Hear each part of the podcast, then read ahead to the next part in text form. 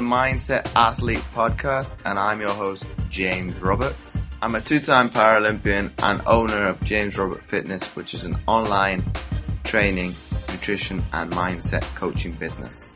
And each week on the Mindset Athlete, we like to bring you inspirational athletes a message or experts talking about human optimization to teach you how to change your perception of your mindset and become 1% better. And on today's show, I've got Caitlin Conner. She's the founder of Be More Adaptive. So, welcome onto the show, Caitlin. Thank you for having me. Obviously, I have interviewed you in the past, uh, and, and, and it never got off the ground. So, for the listeners that obviously never got the chance to listen to that, that episode, can you give a brief introduction to yourself beyond the introduction I gave you? The shortened version is uh, five years ago, I was in motorcycle accident where I lost my left leg below knee. Um, I had a lot of loss in the family at the time. I lost my brother. Um, right before the accident, found out my mother in law had colon cancer. A year after that, she died. A year after that, my mom got leukemia and died. Um, just a lot of grief that happened all at once. Um, the kicker was when the accident happened, I didn't know it, but I was four weeks pregnant at the same time. Um, she is now four years old and full of fire and tons of energy. So that's the very short version um, of my accident. I started doing sports um, in 2016 uh, I I looked in the mirror and I didn't like what I saw, so I knew I needed to start working out or doing something. And it started out with one 5K pushing my daughter in the stroller, and then it moved from CrossFit to cycling to triathlon, so swim, bike, and run. Um, all the track and field events I could get my hands on, uh, air rifle shooting, anything that I could touch that was Paralympic and in some sort of way, I, I tried to test it out to see what I could do. Um, down to boxing, became the first female amputee boxer in the U.S. Um, I've now figure skated. I'm working on speed skating and getting an actual prosthetic built for that so that we can establish a sport and not just do the sport. Um, and Spartan obstacle racing as well. A lot. That's a lot to take in in terms of what you've done. You've done when people ask me, "Oh, what's the sports?" and I kind of said uh, a few. I think you go and surpass that by a lot more and some.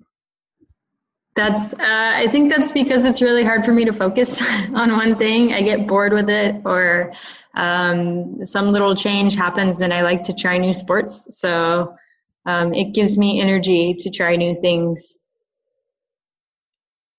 but what do you think? What do you think it is from a focus standpoint that you can't stick to one sport specifically, or do you think it comes down to the fact that it doesn't,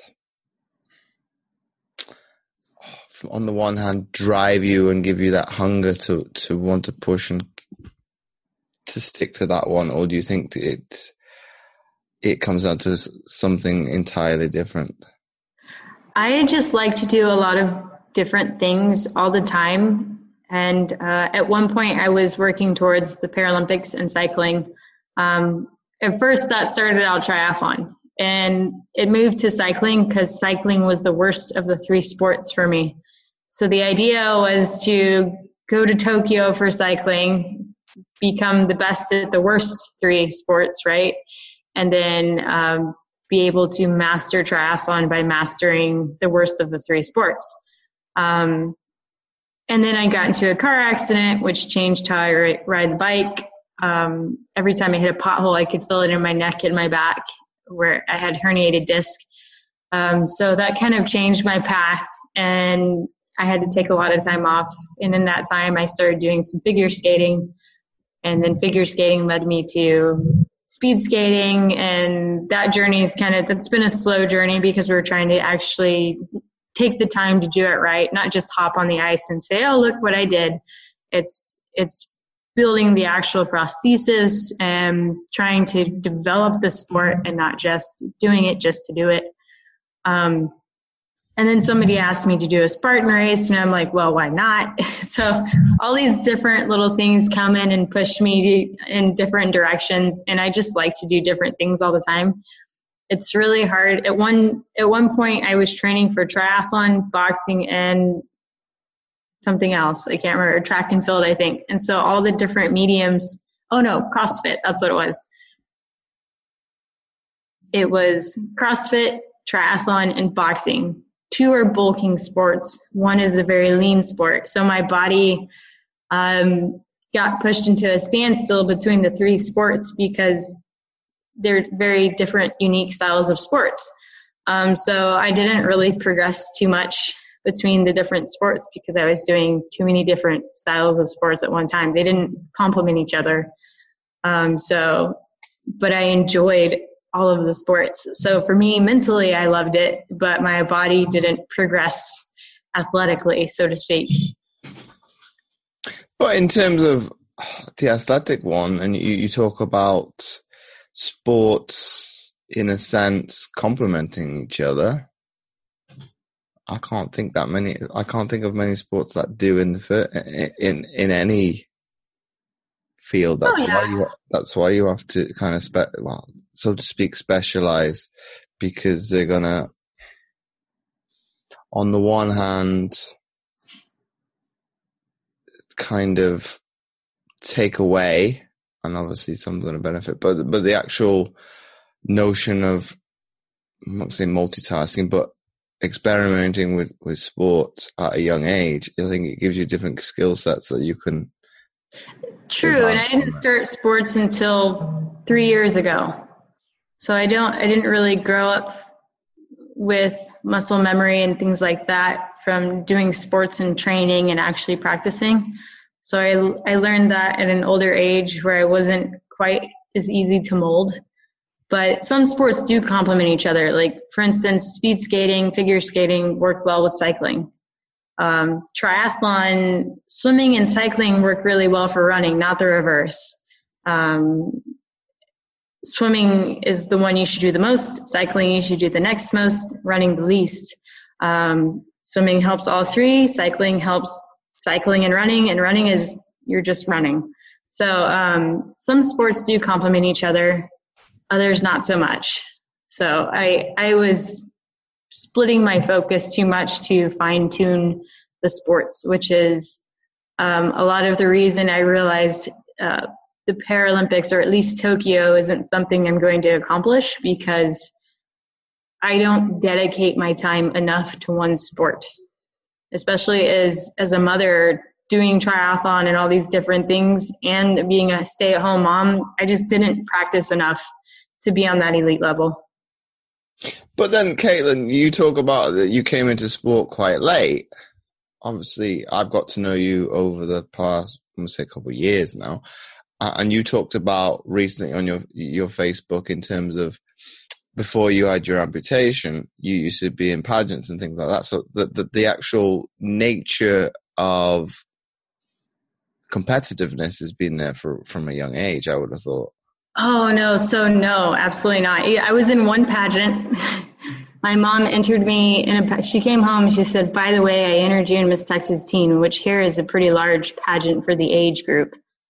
And I did not want to do it. I had to learn how to walk in high heels. They said the pageant coach said it looked like I was walking on cinder blocks. awful. so I had to learn how to do that, which later in hindsight was a good practice for me when I had to actually learn how to walk on a runway, especially on a prosthetic in a high heel. Um, but other than that, I wasn't competitive. I was more of the Miss Congeniality person, personality type. I showed up and I didn't work out. I didn't diet like the other girls did. My mom tried to make me go to tanning booths, which I skipped as much as possible. Like I did not want to do it.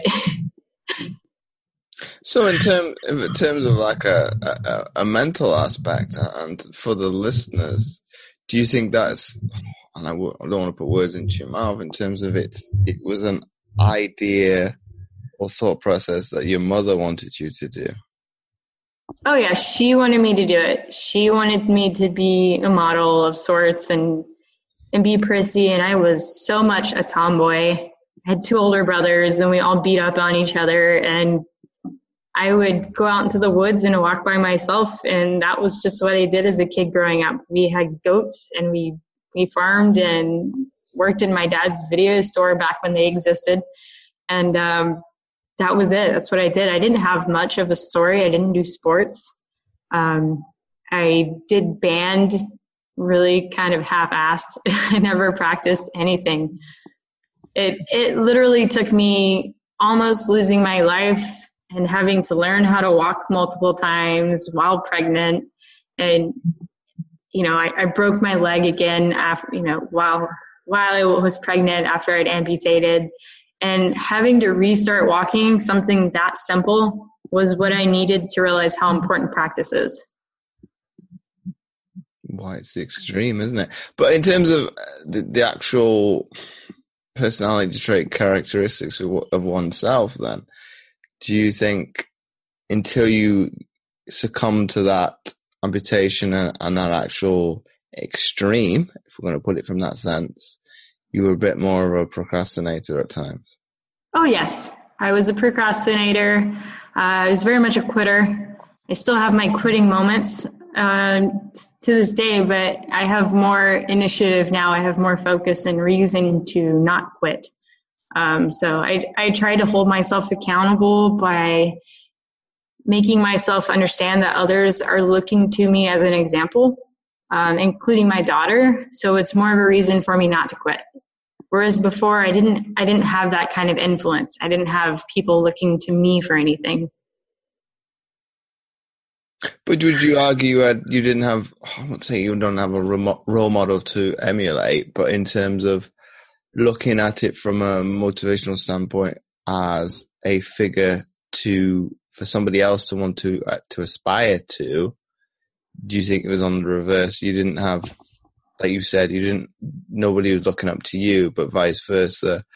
You had nobody to want to push you in terms of what necessary your goals were, eh, and that depends. When when you, you're not quite sure what those are, that makes things yeah. a little bit more difficult. Yeah, I, I, didn't really have that role model, or I didn't see anybody necessarily as a role model at the time.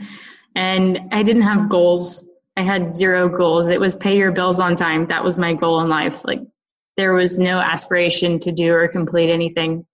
Um, and that changed when I started creating simple goals after I lost my leg. I, I set two simple goals to walk and to run before my child, which I had plenty of time. They were obtainable goals, um, but still close enough to push me.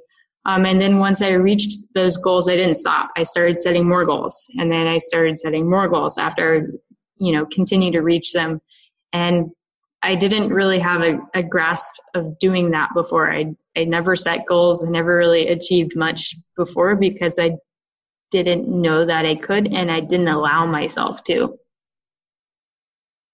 But I would say you would do because you obviously need to uh, conform to what the norm is and wanting to make your family members proud of you. So be obviously finishing school and things like that. It's it's it's it's a mundane kind of goal, and it's quite I won't say mediocre, but in terms of it, it is conforming to what the norm is. You, are trying to live up to uh, the standards that are being set by your parents.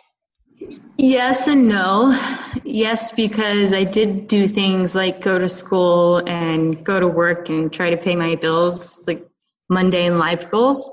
But no, in the sense that I didn't actually set them as goals. I was very much just moving to move um, because I thought that's what I needed to do. It's not because I actually considered them goals. Well, that's in loose terms. That's like being in comfort, and that's obviously what most people don't associate. It's, it's like, well, because you're following the sheep mentality, it's what you yes. need to do. You kind of don't think of it as anything differently. It's it's when you uh, loosely step out of the norm and, and start to do things. Uh, how would I put this? That you want to accomplish. You you hear comments like you've changed and things like that. Whereas it's like, well, no, it's not necessarily you have changed per se, but the importance you put on yourself and wanting to succeed in whatever event venture that may be. I think others are fearful of that. It's like, well, you're not conforming within the norm. I don't like this. You're coming outside these these these lines. I, I don't know though. I, I see people that their goal was school, right? That was something that they created as a goal. My goal was I did it because I thought I had to. I had to, right? This person over here, though, their goal was to to not only do school but excel very well and try to do the best. And so, to me, that was more of a goal than what I was doing. I was running through the motions, and I didn't set goals. I didn't go back and check my progress. I didn't do these things that are involved with goal setting.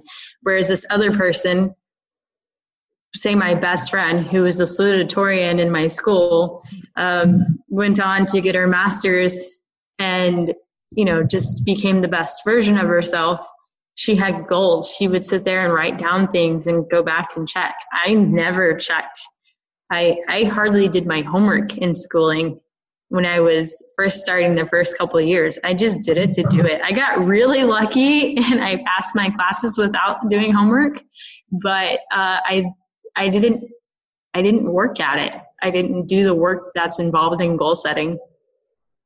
Well, I'm probably similar to that notion. I was never the out and out academic. Okay, I've got the, the well not the awards, but the certificates on the wall for from from institutions. But I was never devout academic. It was never my goal that you talked to be uh, salutatorian, valedictorian. That was like, yeah, yeah, no, I don't want to put in the work like you said. It's like, no, no, no, no. I, and I know from the the the outset, okay, I know families said, oh, why couldn't you achieve? It's like, well, because those people are setting it out as a goal. To me, it's not. It's not that's the difference. It's not. It's not important to me. It wasn't. It's not a buzz. Whereas I think where my school was steered, there was no boundaries in terms of what you would call uh, stereotypes. Whereas I didn't see that until I was in my senior year in high school. Whereas oh, there's so much I didn't see until until I was older, especially revolving revolving around school. I, I look back and I'm like, wow, I really just didn't see that uh, the stereotypes, the the lack of teaching that I had, the lack of I, I really didn't have a role model in school. Um, my parents, I loved them to death. They didn't really help me with homework. Um, I didn't have anybody sit there and say, "You need to do your homework. You need to go back and you need to practice this so you pass this test." I didn't have that person in my life, so I didn't find it very important. And it was until later that I looked back and I was like, "Man, I wish I had that kind of role model." Um, and so now that I'm a mother, I want to make sure that for my daughter, um, that she's got that kind of person in her life. It doesn't need to be the person that's sitting there writing her and, and aggressively making her do homework, right? But somebody who is there encouraging and not just homework, encouraging being the best version of yourself. I think I was fortunate. I did have that person in my life, and we were talking about it off air in terms of family support. I've even had it from both sides of, of the fence, be it my mother being supportive and my aunt being, well, I talked about it a few days on somebody else's show in terms of why don't you get a real job? And because yeah. I had that, that supportive person in my corner and that, we can call it positivity. It's like, well, I'll hear you out. I'll hear out your argument, but I don't agree with it and I'm going to prove to you that my path that I want to accomplish is well, I know it's worthwhile to me because I wouldn't have done it otherwise, but to prove to you it is an alternative method. Okay, I'm fortunate. I was fortunate it was a paid profession in this country, in the UK. So it is an alternative. So if you are good at sport, if you are dedicated, passionate, and have that hunger to to to achieve it, it is it is a career path you could take down. So that I had once I shown that willingness to not falter w- w- without cause, they jumped on board as well, and, and and they were very supportive. But it took probably having that person in my corner to say, "I'm going to do it anyway," kind of mentality. Whereas if I hadn't had it, and like you talked about, I might I might have succumbed to that, and I did. Gosh, more recently, kind of go that way because it's like, well, your venture isn't working, and I'm not gonna uh, I'm going to be as transparent. Like, my actual business in terms of coaching wasn't working. So a lot of family said, well, you're going to have to go back and get a nine to five job because you, we're worried about you in the long run. So I was probably, we're going to say less of that mindset that I had 10, 15 years ago, maybe a little bit longer of, okay, you you you you have my best intentions at heart i'm going to succumb to it and kind of conform like the rest of it mm-hmm. the, the, the world does I, I had a lot of years of my mother especially would say why don't you get that that nine to five why don't you get that job that provides insurance and protection in those ways and for many years that's what i did and i hated it I did desk work. I was really good at my job, but I absolutely hated going to work. Um, and I had to take that leap of faith to do something bigger than myself.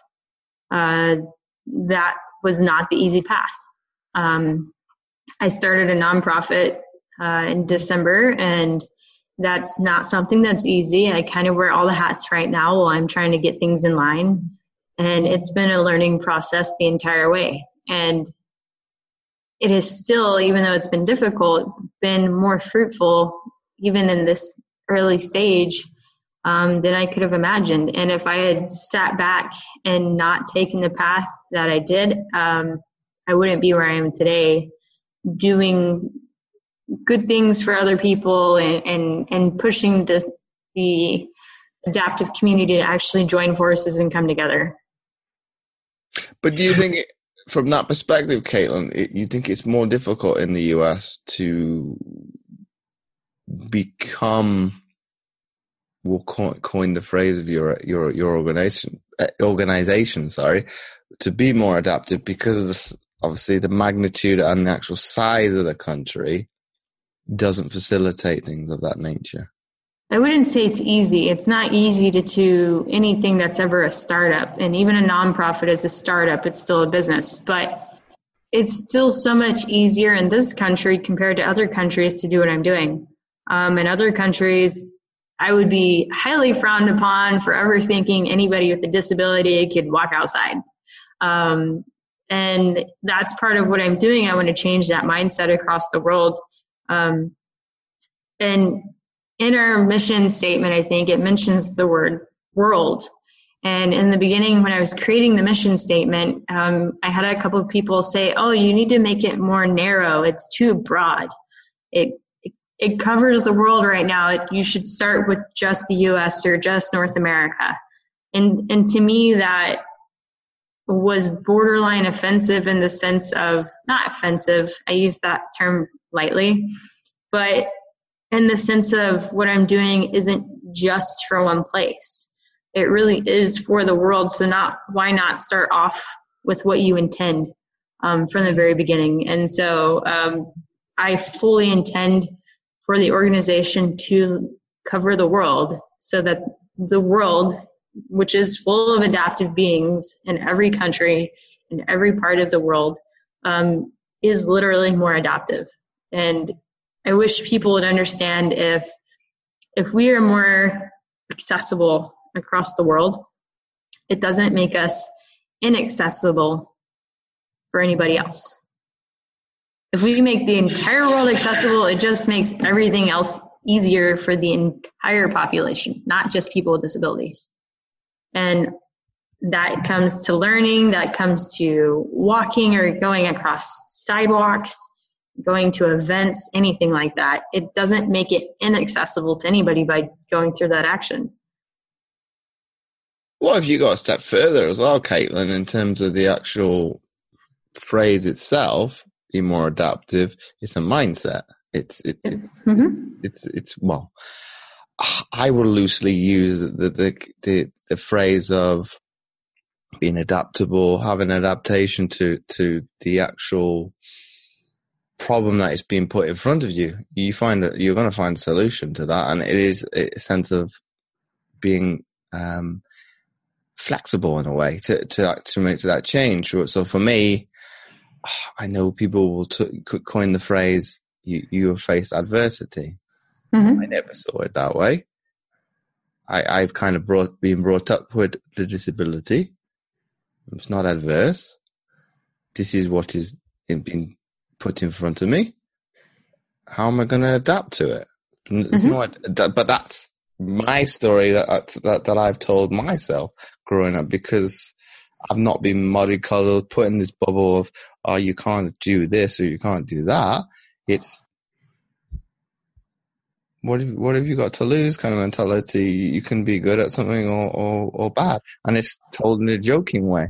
like, well, okay, n- nothing's holding me back to say I can't do it. Let me see if I can a- achieve something. So I think that mindset from me from the very off is one of um, positivity. Uh, one of my guests said, when you've got an outlook on life going forward of curiosity, you're more likely to want to do something. Yeah, and I feel that your mindset can honestly be your biggest disability. Um, and that, that applies to every single person in this world. Um, you can, I, I like to think that today I'm missing a leg. Tomorrow I'll still be missing a leg. Yesterday I was missing a leg. Which one of these days, depending on my attitude, was I more disabled? I am still missing the same amount of leg at the same amount of health level. But because of my mindset, I may or may not have disabled myself more on one day than the other day. So, like the mornings I get up and I'm like, I don't want to put my leg on. I would rather lay in bed. I am further disabling myself. Whereas today I got up real early, I made the bed, I started working. I am less disabled in that sense. And that's purely mindset. That's purely, I'm going to get up and I'm going to go win the day and do something with myself compared to, I don't want to get out of bed. Or today's awful. It's raining. I can't do anything I want to do. You know, it's, it's all mindset. And that's part of why Be More Adaptive is named Be More Adaptive. It's, it's meant to apply to the world entirely. And that would be also people who aren't uh, physically or mentally disabled. As a nonprofit, yes, we focus on physically and mentally disabled people. Uh, use whatever term for disabled that you want, right? Everybody's got their own term. Um, I use it just as a definition. It's not to be insulting, but um, you know, at any one point, somebody can be disabled, whether it's mindset or they wake up and they get out of bed wrong and they sprain their ankle. Guess what? You're temporarily disabled for whatever reason. So that's kind of goes back to the making the whole world accessible applies to everybody. Everybody's on this ticking time clock called age, and everybody is aging. And at some point, we are all getting that much closer to a wheelchair if we're not already there, right? So why not consider yourself in the future in that sense? And people don't always apply disability to themselves. They don't think, oh, tomorrow I'm going to get cancer, I'm going to be better. And tomorrow I'm going to get smashed by an 18 wheeler, I might be missing part of my body. Like at any one point, somebody can be disabled. Yeah, but thinking like that, Caitlin, in terms of some of those um, pessimistic ideas, some might say, you and develop fear in, terms of, in terms of oneself. So nobody would want to look at that. Those okay, they're extremes. I don't think of them as pessimistic so much as realistic. As in the day that I got hit by a car, I didn't wake up and and say, "Oh, I can't go outside. I'm going to get hit by a car," or "Oh, I'm going to go outside. Nothing's going to happen to me." Um, you know, I, I live my life thinking whatever is going to happen to me is going to happen. How well can I be prepared for it? Um, or how well, like you said, can I adapt to it? And, and it's going to be your mindset that either makes that process quicker or slower. It, it'll never be a painless process. There's always going to be pain. It's how well can you accept it and move forward from it? But I think when that comes down to, it, I think having, uh, and I'll, I know people don't like using disabled. I'll, I'll, use it from an impairment standpoint. I think it does put you in a good uh, and prominent position because you've got to be that much more adaptable, be it from just the nature of, of, of the beast that it is, having to use an aid. Uh, to get around, so you you are very much more flexible in terms of getting things done. I think I, I, think my personality helps me that much more because I'm quite laid back anyway. Uh, so when people or, or, things do come adverse, and this will be even people I work with in terms of obviously uh, with, with, you know, fixing the prosthetics, so be it the prosthetists and things like that, and, and the, the technicians, there seem to be at times I'm not gonna say pessimistic, but their, their outlook isn't. Oh, we want to make it perfect. You got to go start from square one again. Okay, it's money, but time. I'm I'm of that of probably an optimistic and a realist. If it's not if it's not perfect. That's okay. You got to tweak it because it's it's unique to one set, to to the to the user. So it's not going to be perfect. It, it, you're trying to fit, in a sense, the casting, the check socket, etc., to within the general sense of what it needs to be. Or as if it's functional to me, aesthetics, I don't really care. Whereas, whereas on the other hand, maybe with somebody else, that is important because it's going to aid them with the confidence uh, and uh, and overcoming the trauma they want they may have faced with having had the impairment later in life. Whereas with me, I've done all the aesthetical things when I was younger. Whereas because they never worked, or it could never be from the, the, the complexion of the skin color, it would either be either too light or too dark, depending on the time of the year. So oh, I went, you get I a sunburn or something, and that changes. well, it's the, the, I think the only way they'll be able to do that would be, I don't know, some kind of synthetics, and it'd be more AI within within the the actual. Um, within the device itself well, that's going to obviously put the the, the price of it wet sky high. So, yeah. but to be able to do it, whereas for me, I think uh, later on as a teenager, I would mess around with the, the I think I had a red one, a blue one, and people would say, "Oh, it looks like a tattoo." No, no, it's not a tattoo. It's a full length, full length prosthesis covered in material and obviously carbon fiber over that. And then I think once I went to to university, I said, "Well." Within the comp the the components so that those on a limb per se is something that's like a cover covering the pole a necessity. Mm-hmm. They said no, and it's an actual workload for us to do it on. Okay, we can discard it and let you have to do less work. But in terms of that, I think it comes down to the individual. It, it obviously is going to be help them come to terms with where they're at okay, some are going to be able to deal with with with that shift more easily than others. But I, I do think the ones that are probably more open minded, flexible, and adaptable, like we've been saying, obviously, I think progress a little bit more qu- quickly. But that's a generalization a little bit. I, I agree with that, though. I mean, I, I think one of the best things I did right after the accident was accept that my foot was going to be gone. As soon as I stopped rolling from the motorcycle, I sat up, I looked at my foot, I saw its condition, and I said, okay, that's gone. Now let me focus on breathing slowly and not losing more blood, as in not losing more limb. Not everybody thinks like that, especially in the middle of the scenario, right? Um, the way I think is a little unique in that situation, but it ended up saving more of my leg and it helped me to move on quicker. Um, and the fact that I accept it and accepted it from the start gave me less phantom pain. Um, I amputated quicker. I had less muscle memory of the pain. Things like that benefited me in the long run. Um, and as far as wearing a prosthetic cover or things like that, I can't commit to one color. Um, for, for, for, me, or one design, like for me, if I'm going to dress evening attire one day, or I want to do something athletic or or edgy the next day, that may not be the same look for me. Um, so for me, I just stick to carbon fiber, and I just I just kind of wear it and own it the way it is because that's who I am now. Um, with Be More Adaptive, we started pulling in more fashion designers and people willing to make that process easier.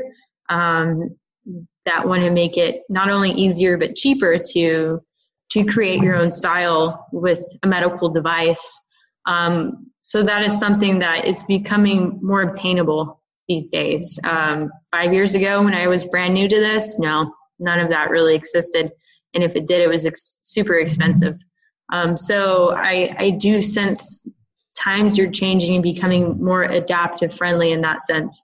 Um, everybody wants to personalize things. How can we do it quicker and cheaper and, and make it our own? And how can we find our own designs? And so people are realizing it if it doesn't exist, maybe I actually am the person who can start inventing this. Why can't I? Why shouldn't I? Nobody said I couldn't.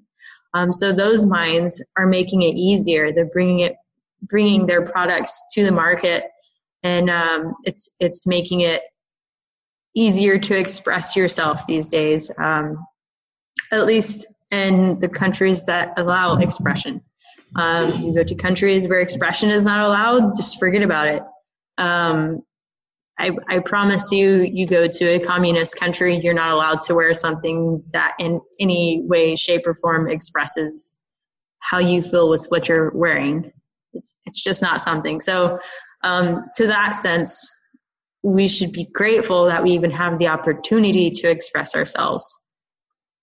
And you talked about the the the word is eluding me now. Uh, in terms of the oh gosh, I can't think of it. In terms of oh, we'll call it the fashion symbol, but that's not the word I want to use. But in terms of, do you think it's more orientated or, or more associated with female users as opposed to males, or you think that would?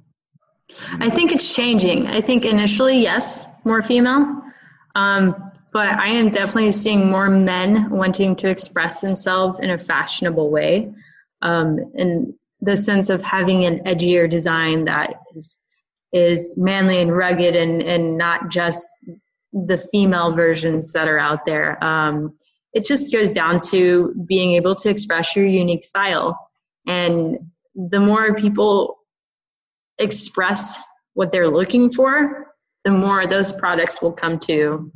Um, yeah, I've in Be More Adaptive's clothes group, I sent out basically a fashion post asking people to say what they're missing in fashion, whether it's easier access to their prosthetic by zippers or buttons that are fake buttons but they're actually magnets things like that half the half the posts are actually from men and it's because they have problems getting dressed too i mean it's it's a simple ease ease of access issue which which is not biased um, having clothing that is unaccessible is not biased to race or gender or sexual preference or political stance. It's it's a problem everybody has. Um, so the more people express what their issue are issues are, the more designers can address them. I might, and you raise a good point there, Caitlin. I think from from a designer perspective, I think generally, for me, it would be shoes or sneakers would be the problem. Be um, mm-hmm. oh, what's the new fashion? You know, in terms of the uh, it's higher up on the ankle, so it's like one com- one solid unit. So it's like, well, can't I will be able to get that on on my ambulance side, but yeah. no chance we're going to be able to to get it on the the the prosthetic side. So that's a no go. Yeah, you're you're starting to find more shoe brands actually that are um, becoming easier or more accessible in the sense of you can go to Zappos Adaptive and you can go to Patti and Ricky and find these designers out there in one place that are creating adaptive designs. And they have now tennis shoes with zippers that go from one side down to the bottom up to the other side um, for children who have mobility issues um, so that they can actually put on their shoes and gain some independence. And also uh, adults um, kind of throwing out the Velcro look um, that we wear as children, and you're finding, um, you know, more of those zippers and more of those different little hidden hidden magnets and things like that to keep it on your feet, depending on your mobility and movement level, right?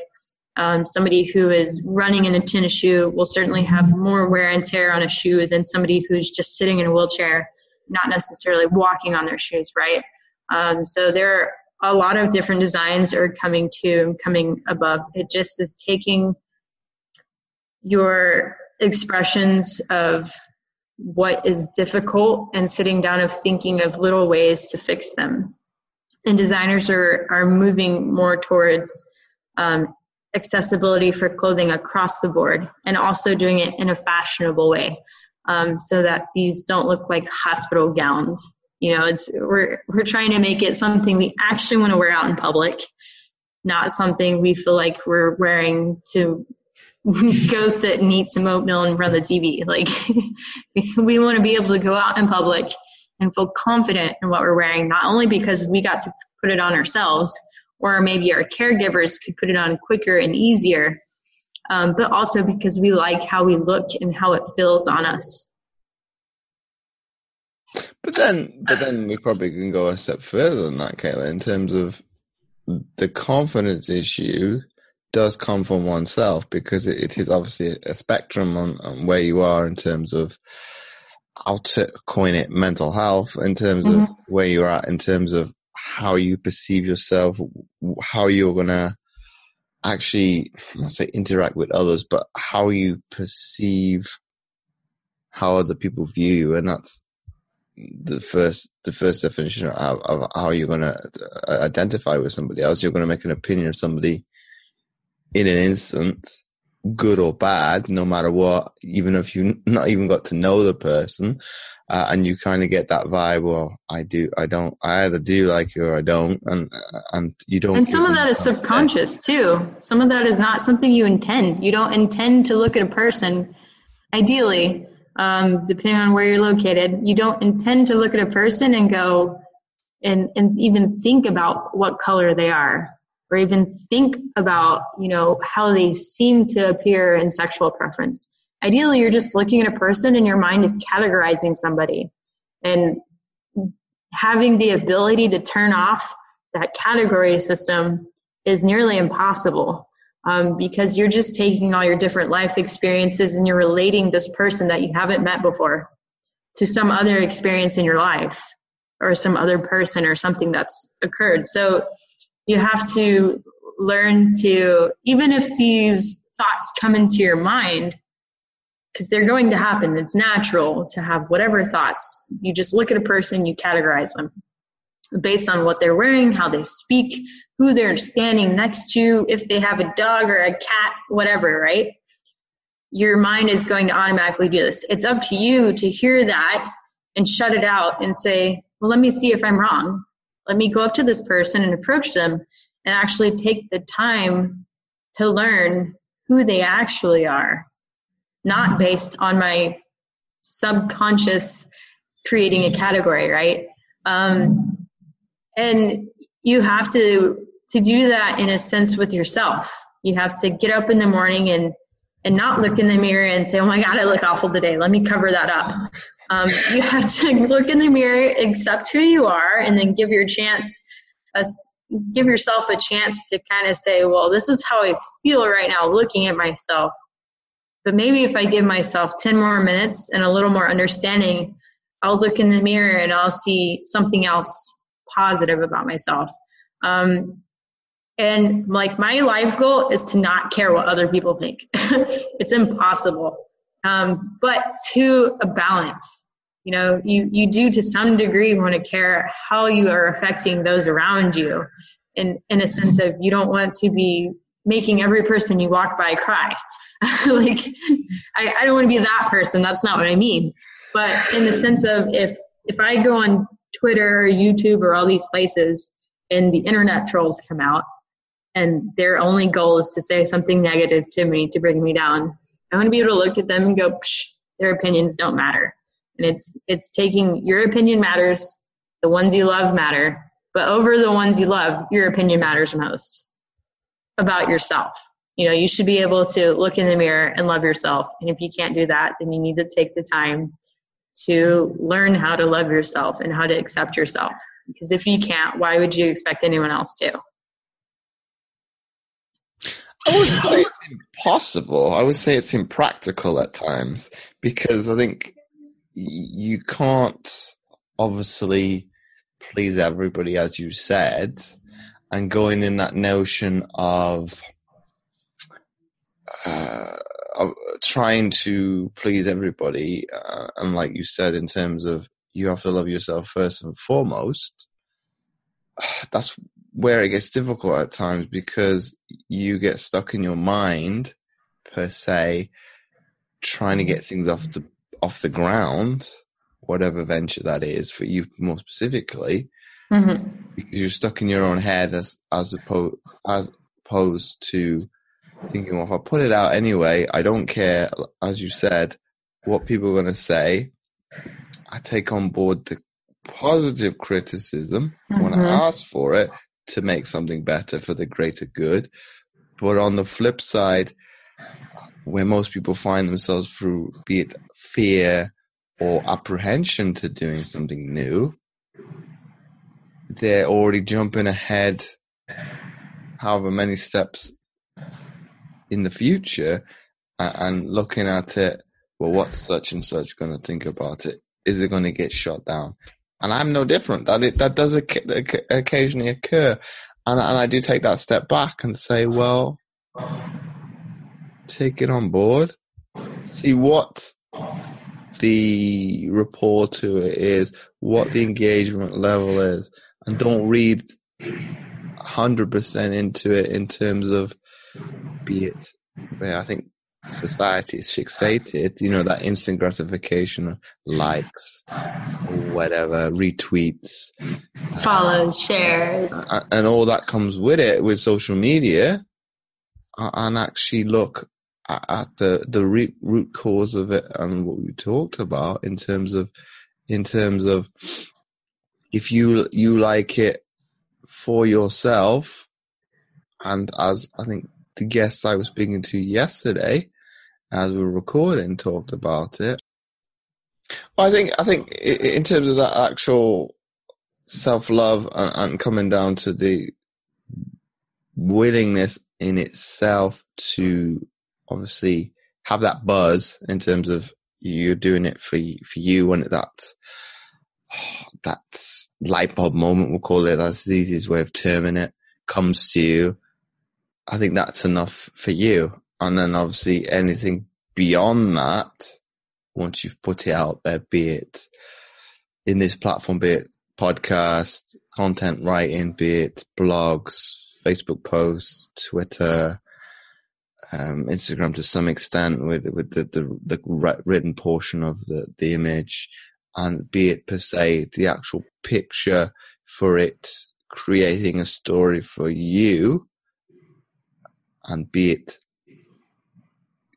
leaving lasting memories obviously nostalgia and whatever it comes to it. So it, it, obviously picks paints a picture for you as a person. So that's i think uh, it's very much if you use photography paintings it's very much on the word eludes me now. Um come down to matter of opinion in terms of whether you like you, you like or dislike something.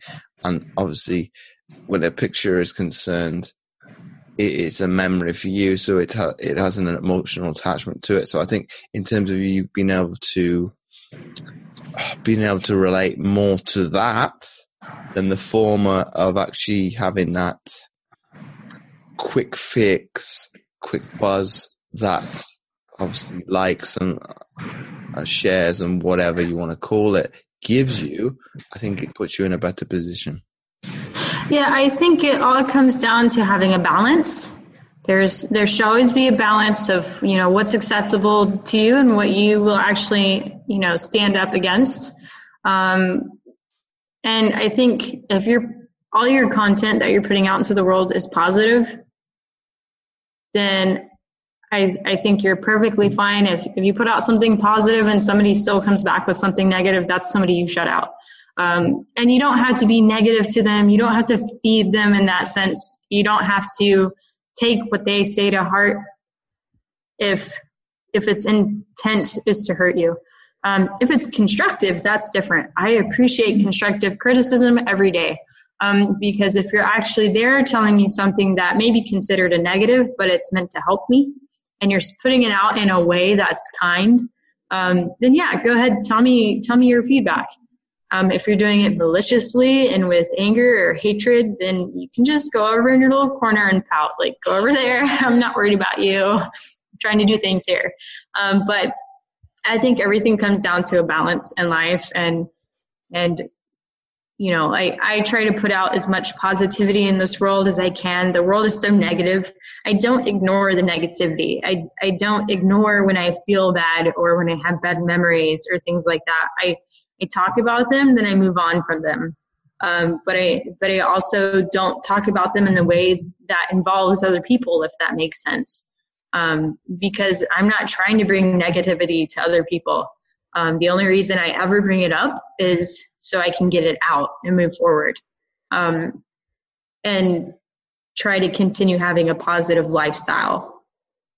Because negative negativity doesn't really help in the long term. I wouldn't even say that. I wouldn't even say it helps in the short term. It's it's it it it, it depends. I think obviously where you are placed at that particular time from a mindset uh, and and manifestation of actual mindfulness, how that's going to have an impact on you at that particular moment. Obviously, if you were very on that spectrum of further up towards positivity, it's not going to bother you one bit because you'll you'll look at it and say, "Well, I don't agree with that," and let's put it to one side. Whereas I think if you're yeah. further down that spectrum and kind of, I don't say spiraling out of control, but you are going downwards in terms of, be it per se that you, you listen to um, negativity and you let it affect you. You let it affect you and you actually start believing it. You can't, you can't actually, we use the metaphor of obviously you with the boxing, you can't punch back yeah, if you, you if you let them punch you and then you punch yourself back too, you know, how how do you ever feel you can fight back against the world like that? So I mean, um, the the person I was before I lost my leg, and even that first year and a half, two years, very much would just punch myself back. Um, I didn't stand up for myself. You know, if somebody told me something negative, I believed it hands down every time. I got told all through grade school I was ugly, and I just believed it. And I'm not I'm not the kind of person that's saying, "Oh, I'm a beautiful person" or, or or whatever, but I now have enough respect for myself in the sense that I can go out on a runway and and and be a model and do all these things that before I thought I was never able to do because somebody told me something negative and I believed it and now, if you like, I still have these negative thoughts of myself when it comes to appearance because that's years and years of letting somebody tell me something that I shouldn't have listened to. So I'm still having to fight off. I mean, I didn't lose my leg until 24. Now I'm I'm 29. Um, so that's 24 years of believing what I consider a lie. That was somebody who was intending to hurt me, who was intending to say something not constructive. Um, you know, if they actually cared, they maybe would have said, Hey, have you seen this face wash? Um, it's giving me great results. Maybe you'd like it. Something more positive instead of, God, you're ugly, or whatever they would say, right? Um, so I had to go through all this amazing amount of loss um, to understand that what I have is enough to respect and enough to do something with. Whereas before, that's not what I allowed at all. I, I believed all the negativity. I, I believed that I would never be a star athlete, therefore, I never tried sports before. I think that's where the differences between the two of us lie. I think in terms of the actual, I can't really even say it's between the differences in, in, in sex because that's not true because you said you were a tomboy. So, so in terms of that was my belief system from a young age. I wanted to be an athlete. Okay, not per se with the, the avenue I went down, but it was in my subconscious, in my psyche, we'll, we'll call it from day dot, but it, obviously that's uh, not technically true, but that's what I wanted to do. I, okay, for some people, it might be firefighters, police officers, whatever. That's their goal. Okay, do do, do most uh, realize that dream or outlook that they have for them for themselves? Probably not. But for me to be able to realize that, it obviously takes some amount of fortitude to to want to pursue it, but to be able to accomplish it, great satisfaction. But moving on to to my next and penultimate question to you, Caitlin, and I think it moves nicely to it. If you had to get somebody to challenge or change their inner belief system from what you have learned through your call traumatic experiences, but your life experiences, how would you get them to do that? You know, and that's something that I still continue to do. I still continue to challenge my mindset in the sense of what I've experienced in, in my lifetime versus what others have experienced. Um, I encourage people to challenge challenge their belief system simply by talking to strangers, by having enough openness to share part of yourself with a stranger. Every time I get into a cab or an Uber or something like that, I share my story with the taxi driver. Um, not with the intent to hear my story again. I get tired of saying my story, but the intent is to share something personal and open up to another person and what you find, what I've found every time is you learn something about a complete stranger that they probably have never told anybody in their life.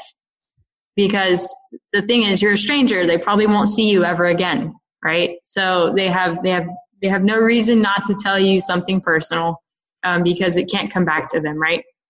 Unless you say you murdered somebody, don't don't do that. But but um, every time I've shared my story with somebody, I've learned something about a complete stranger. And it's always, every single time, has taught me that everybody's life experiences are different, that everybody goes through traumatic pain, and that overcoming it is human nature if you allow it. Um, I I was doing a running study and at a university in Colorado and I had an African taxi driver and we had a language barrier and we didn't we couldn't speak very well to each other but we wanted so badly to speak to each other. We had the initiative, the the the want to speak to somebody so bad that no matter how bad we didn't understand each other, we still made the effort enough to get our stories out to each other. So I shared my story with him and then what I learned next was heartbreaking. This was his second day back on the job after his 18 year old daughter had passed away unexpectedly. Um, I, I don't know if he'd spoken to anybody about it before. Um, I can almost guarantee you he hadn't talked about it with another dri- uh, you know, another person in his vehicle yet. But you know, I think about if that were my life experience, if I lost my daughter young, I would be heartbroken. And to to be off and have to start going back to work because that's how you survive. I, I don't know if I could survive that. Everybody's been given these life circumstances that they're meant to handle. They're strong enough to handle. Um, and, and they're all unique to that person. And the only way I learn these things about people is by opening myself up to them, and they do it in return. Sometimes it you know sometimes it doesn't work. Sometimes people they they're still so closed off. But i guarantee you the effect of you sharing something personal with them lasts beyond your encounter. Um, even if they don't share anything personal with you in that moment um, it, it may be something that you know they take home with them that changes their mindset that kind of softens their heart. And I I haven't had a single regret talking to a stranger about about something personal um, to myself because of that. Um, and it's it's changed the way I think about people, strangers. You know that initial subconscious categorizing thing you do. Um, I I will force myself to become personal with somebody, even if I'm uncomfortable with them. Um, not too personal. Like I'm not going to tell like st- stories about my boyfriend or anything but when it when it comes to opening up to people i i make myself create a personal conversation um, intentionally so that i can kind of face the fear of the unknown. Um, when you categorize somebody when you when you you know put them far off and and look at them by the way they're dressed or something that's just your body's reaction to fear. You're you're creating the fear of the unknown by categorizing somebody and being afraid of something you're not used to.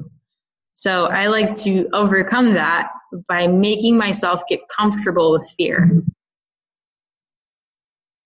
And my final question to you, Caitlin, before we wrap up the episode, if you had to summarize what we've been speaking about today into one sentence for people to take away, what would that be? Be more adaptive literally in your life, you should be more adaptive in every sense of the word. So, Caitlin, once again, thanks for coming on the Mindset Athlete podcast. Thank you for having me on the show. it's been my pleasure. If you like this episode, please do share it with your friends and do let Caitlin and I know what you thought of the episode by tagging us over on Instagram at Caitlin dot and her leg name dot rex and at James O. Roberts 11 and again you can do the same on Twitter and Facebook. Again, do check out Caitlin's website www.bemoreadaptive.org and again do check out my free content at fitamputee.co.uk forward slash free dash resources. Make sure to check those links out. The links will be in the description. You can find all the show notes at mindsetgame.libsyn.com under the category general. So once again, thanks for listening and I'll catch you next week for another episode of the Mindset Athlete podcast.